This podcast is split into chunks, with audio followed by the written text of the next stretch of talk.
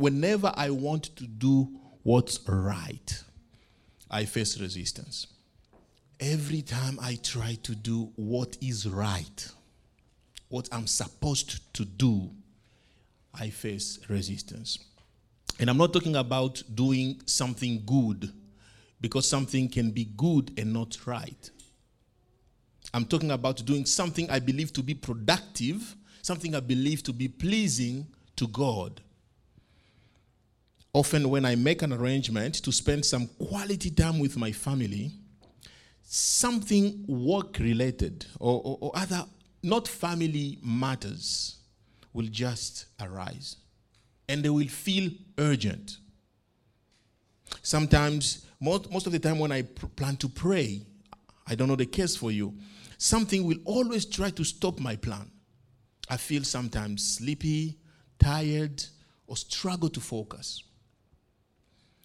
Most of the times, when I plan to save money for something significant, other issues requiring finances will arise. So every time I try to do something right, something will come against it. So I concluded that any task that is indeed right is always accomplished in the face of resistance. Every task that is indeed right, it is accomplished in the face of resistance. A right task is any activity that makes your life relevant in the eyes of God and the eyes of people. Relevant in the eyes of God. It's supposed to be done. It is the action that moves you towards your purpose. It is what you are supposed to be doing, what you were born to do. Any purposeful work is always accomplished in the face of resistance. Whenever you commit to living on purpose, doing what's right, following God's calling for your life, expect resistance. And I repeat, expect resistance.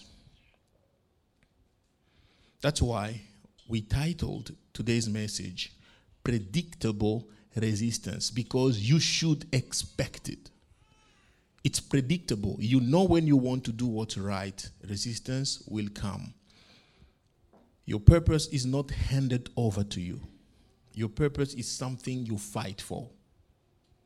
It's not a gift you receive on birthday or on Christmas. Your purpose is something you fight for until it's accomplished. The world could have been a paradise if everyone was living a purposeful life. Just imagine, just imagine a world where everybody's doing what they were born to be doing. Just imagine that world. Just imagine a place where everybody does the right thing. Everybody is where they were supposed to be, doing the things they were born to be doing. Imagine that world. Imagine if that's Canada, where everyone in Canada is at the right place at the right time, doing the right thing. That's paradise.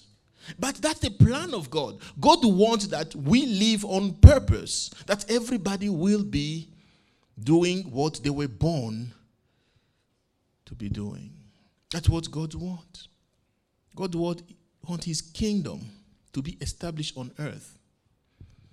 But his enemy, the wicked one, he wants to frustrate the, God, the, the, the plan of God to build his own kingdom of chaos and confusion. There is conflict on earth, there is jealousy because people want to become like someone else. From the very beginning, God's plan was to cooperate with humanity to establish his kingdom on earth. But the enemy's mission has always been to frustrate God's plan and build his own kingdom. So we have God's plan, which is everybody should live on purpose, but we have the enemy's plan, which is to deviate people from their purpose, so to create chaos on earth. And look at the result. So that's why whenever you commit yourself to do what's right, the enemy will attack you. Why? Because he's attacking the plans of God. Predictable resistance. Ephesians chapter 6, verse 12. Put on the full armor of God so that you can stand against the tactics of the devil. Tactics of the devil. He uses tactics. For our battle is not against flesh and blood, but against the rulers, against the authorities, against the wor- world powers of this darkness, against the spiritual forces of evil in the heavens. Don't get scared. They've been there before you knew it, they will always be there. They are dark forces that oppose the will of God on earth. It's good to know that.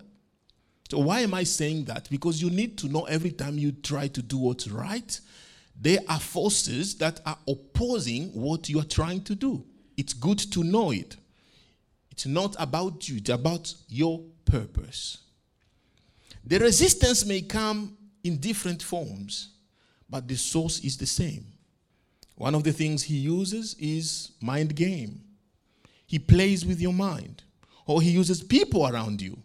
He uses even close people, people you trust the enemy uses them to frustrate God's purpose on your life. When you commit to pursuing your purpose, you must know that you are going against the enemy. It would help you not to blame the people being used against you. It will be best if you did not blame the circumstances. Remember that there is a mind behind the system, and as much as possible, deal directly with the enemy. There are many stories of pursuit of purpose in the Bible, but today we will focus on Nehemiah. Let's look at Nehemiah. I love Nehemiah because he's an average person. He's an average person. He was not a king, he was not a prophet, he was not a priest. He was just a normal guy like you and I. No, maybe I'm a priest. he did not receive any dramatic angelic visitation. Nehemiah. Everything about Nehemiah seems natural and relatable. Everything about him. But he accomplished his divine purpose despite great resistance. That's why he chose Nehemiah. I want to choose someone that we won't say, ah, look at him. But God appeared to him, but an angel helped him. No, everything about Nehemiah is natural. You can see how he accomplished it. There is no divine dramatic intervention in the life of Nehemiah. It doesn't mean God was not there, it simply means it was relatable. Nehemiah chapter 1, verse 3 they said to me, Those who survived the exile are back in the province and in great trouble and disgrace. The wall of Jerusalem is broken down, and its gates have been burned with fire. Nehemiah chapter 1, verse 3. He received the news about Jerusalem's ruin, and it became a burden to him to go and rebuild it.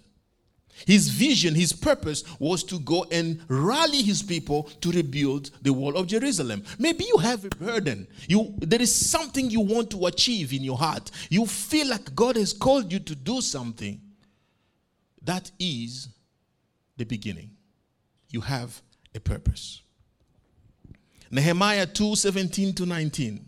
Then I said to them, You see the trouble we are in. Jerusalem lies in ruins, and its gates have been burned with fire. Come, let us rebuild the wall of Jerusalem, and we will no longer be in disgrace. I also told them about the gracious hand of God on me and what the king has, had said to me. They replied, Let us start rebuilding. So they began this good work. But when Sanballat, the Horonite, Tobiah, the Ammonite, you know, there's no right or wrong way to say these names. Okay. Geshem the Arab heard, it, heard, heard about it. They mocked and ridiculed us. What is this you are doing? They asked. Are you rebelling against the king? I said that because when I was studying uh, Hebrew, I was asking, how did you know that how they were pronouncing it those days? Tobiah or Tobiah.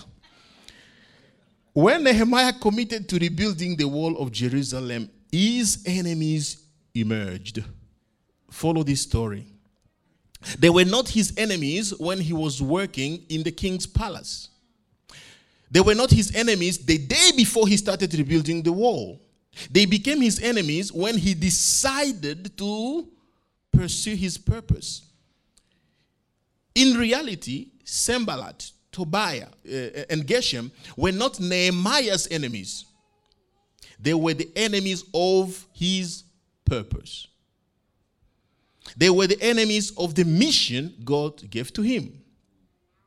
When you decide to pursue your purpose, the enemy realizes how dangerous you become to him. Whenever you follow your purpose, you build God's kingdom, and consequently, you work against the kingdom of the enemy. Just automatically. The enemy is not after your car, he doesn't drive. Satan is not after your job, he doesn't need money. Satan is not after your house, he doesn't need a shelter. The enemy attacks you in your life because he's after your purpose. As long as you don't fulfill your purpose, he's happy. Get as many things as you want, do whatever you want, as long as you are not aligned with your purpose. Paul was a great friend of the religious system until he started to pursue his purpose. Joseph was okay until he decided to share his dreams. Nehemiah was fine until he started to rebuild the wall. Whenever you decide to pursue your purpose, expect resistance. So, these are some of the enemy's tactics. The first one he uses is a mind game. Mind game tactics. The first enemy's tactic, tactic in Nehemiah's story was a mind game. Let's read this. They mocked and ridiculed us. What is this you are doing? They asked. Are you rebelling against the king? What is he trying to do? The purpose of mocking and ridiculing was to discourage Nehemiah so that he could stop. When you commit to pursuing your purpose, the devil will start attacking, attacking your concept, just the idea. Your idea, the concept. He will start attacking you. He will try to discourage you, causing doubt in you, fear in you, intimidation in you. You can't fulfill this, or you are too small. You don't have money. You don't have the, the talent to do this. Look at other people. Look at how skillful they are. Look at how they speak uh, uh in front of people. I, you can't speak in front of people. How can you achieve that? Look at how organized. You don't have a degree. How and the enemy will give you all these excuses that you can't fulfill something. Why he's attacking the concept, mind, mind game. The enemy will attack you, giving you guilt. You can't serve God. You can't be a good father. Look at what has happened in your life. Look at what you did when you were still a kid. Look at what you did to other people. You can't be a good husband. Look at how many women you have disappointed. You can't be a good wife. Look at how many men you have disappointed. You can't be a good wife. Look at you. That's exactly what the enemy does.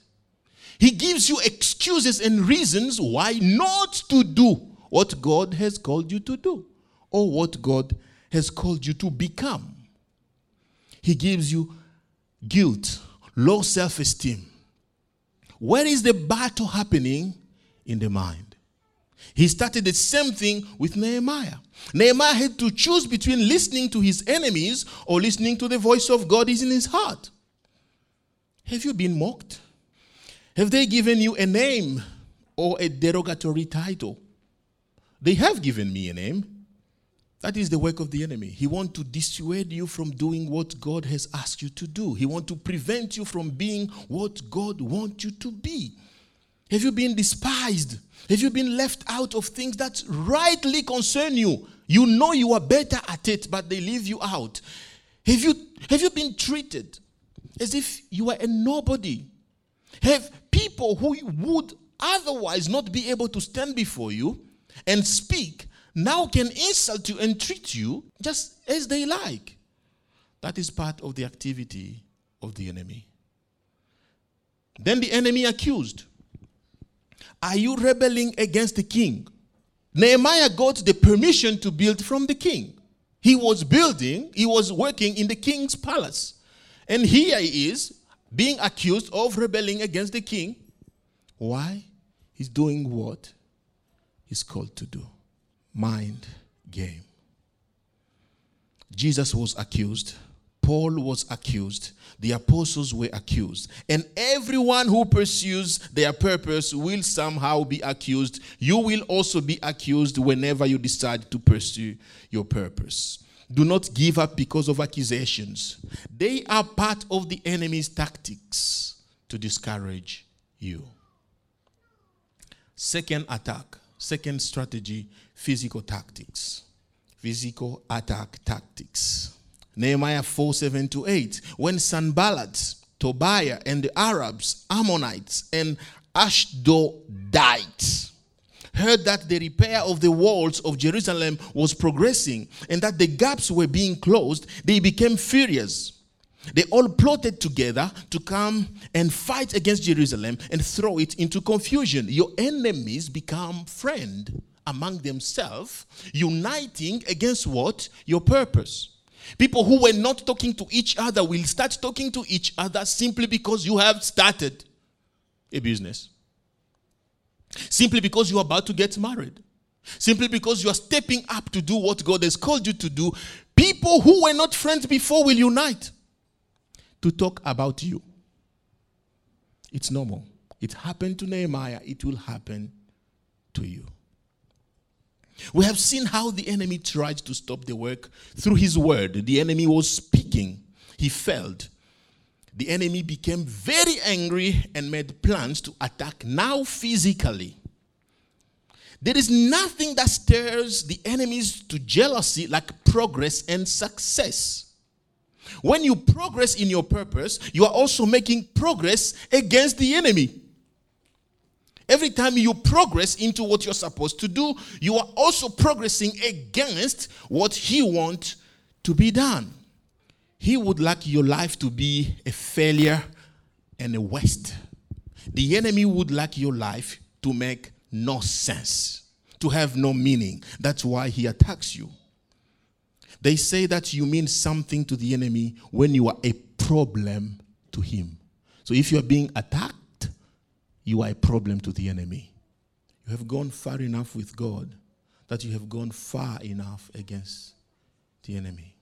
At the age of two, Herod decided to kill all two years old boys. Why? Was he against boys? No, he was looking for one boy Jesus. Why? The purpose upon Jesus was his problem. Because he heard that that boy will become a king. He wanted to destroy the purpose, not the boy. If the boy will grow up to become nothing, who cares? But if the boy will grow up to become a king, then he's a problem to me. Because I am the current king and I want my son to inherit, not that boy. He wanted to kill the purpose not the boy. The enemy is not after you, it's after your purpose. It's after your purpose. Otherwise, you're just a number. If you will live life just like a number, he doesn't care. But if you live as a unique individual who is fulfilling his purpose, he cares because you are trouble to his plans. The attacks you are facing are not after you, they are after your purpose. So do not give up, fight back. So I will give you three ways to fight back before we finish. The first thing is keep your heart to God. That's the first, that the first uh, weapon you can use fighting against the enemy. Verse 9 of chapter 4. So we prayed to our God and stationed a guard because of them day and night. The first thing they did was what? Prayed to God. They prayed to God. That was the first thing they did. He understood that the battle was not only in the mental or physical, the battle was also spiritual. That's why his first response was spiritual. He prayed first. Prayer to God must be our first response to the fight for our purpose. Why? The enemy is not physical. it's not your grammar. It's not your in laws. It's not your boss. It's not the bully guy or girl at work. It's not the bully girl at school. Your enemy is not your bully. It's not the person who is gossiping about you. The enemy is behind the system. It is Satan. He's spiritual. You can't always see him. The enemy is spiritual. First response pray to God. It is not enough to know God, it is absolutely necessary to know the enemy. It is necessary to know the enemy. We do not only have the kingdom of God to build, we also have the kingdom of the devil to pull down. We do not only have our purpose to pursue, we also have the enemy's plan to counter. Pray to God. I will read a statement by Z.T. Fomum. The reason for this is obvious. Jesus carried out the offensive warfare on the cross and registered a, a, a far reaching victory over the powers of darkness. That victory can never be repeated. The enemy has been given a knockout. The kingdom has been taken over by the Lord and it is his. The enemy, however, although defeated and ousted, want to stage a comeback. Is carrying out illegal claims on a territory on which he has no legal right. The believer is called to defend that which belongs to the Lord and to build the kingdom of the Lord. Satan does not have victory over you. No, we are not fighting from, from fear. We are fighting from victory, from, from strength. But he's trying to come back. He's trying to show that he's still there. He's been defeated. He's been defeated. Nehemiah said in chapter 4, verse 20, Our God will fight for us. He believed the first way to go, the first place to go is to God because God will fight for us. And Jesus has won the victory for your purpose. Keep your eyes to Jesus, the victor, because the fight is not ours. The fight is His, and He has won the victory on the cross. Keep your heart to God. We are not fighting against flesh and blood. Our battle is first spiritual, and prayer must be our first response. But Nehemiah did not only pray, he also strategized and kept his mind to the, pur- to the purpose. So, the second weapon I will give to you is keep your head to the purpose. Your heart to God, your head to the purpose. Because he said, So we prayed to our God and stationed a guard because of them day and night. So he did both. He prayed and did something, stayed focused. 12 to 13. When the Jews who lived ne- nearby arrived, they said to us time and again, Everywhere you turn, they attack us. So I stationed people behind the lowest sections of the wall and the vulnerable areas. I stationed them by families with their sword spears, and bows. He chose the weakest angles, and that's where he placed guards. Why? Stayed focused, strategized. The enemy was organized, so was Nehemiah. Nehemiah did not say, Oh, I will sit here waiting to do nothing because the Lord is fighting for us. You pray, go to work. You pray, study hard. You pray, do something about your marriage, about your business, about do something about it. The third weapon I'm going to suggest to you is keep your hand to the task. Keep your heart to God. Keep your head to the purpose, your mind to the purpose. Keep your hands to the task. From that day on, half of the men did the work while the other half held, held spears, shields, bows, and armor. The laborers who carried the load worked with one hand and held the weapon with another. Wow. Each of the builders had his sword strapped around his waist while he was building, and the trumpeter was beside me. The work continued despite the environment. The conditions were not good. The work became more and more challenging because of the double tasks of protecting the people and rebuilding. But they did not stop. They did not stop. It did not matter how they felt about their purpose, Nehemiah and his team just pressed on. They put all of themselves into it. There comes a time where we must labor and press on with what God has called us to do. If you want to fulfill your purpose that God has called you to achieve, there will be resistance and it will not always feel good. A marriage that feels good, a church that feels good. And I'm not saying it's bad to feel good, I'm saying what's right is not always good. Find what is right, not what is good. Even when it did not feel good, they kept fighting and rebuilding. One arm protecting, one arm building. Can you do that for your family? Can you do that for your health? Can you do that for your, for, for your business? Can you do that for the church? One arm protecting, one arm rebuilding. The circumstances may not be working for us, they may be working against us, but we must keep our hands to the task.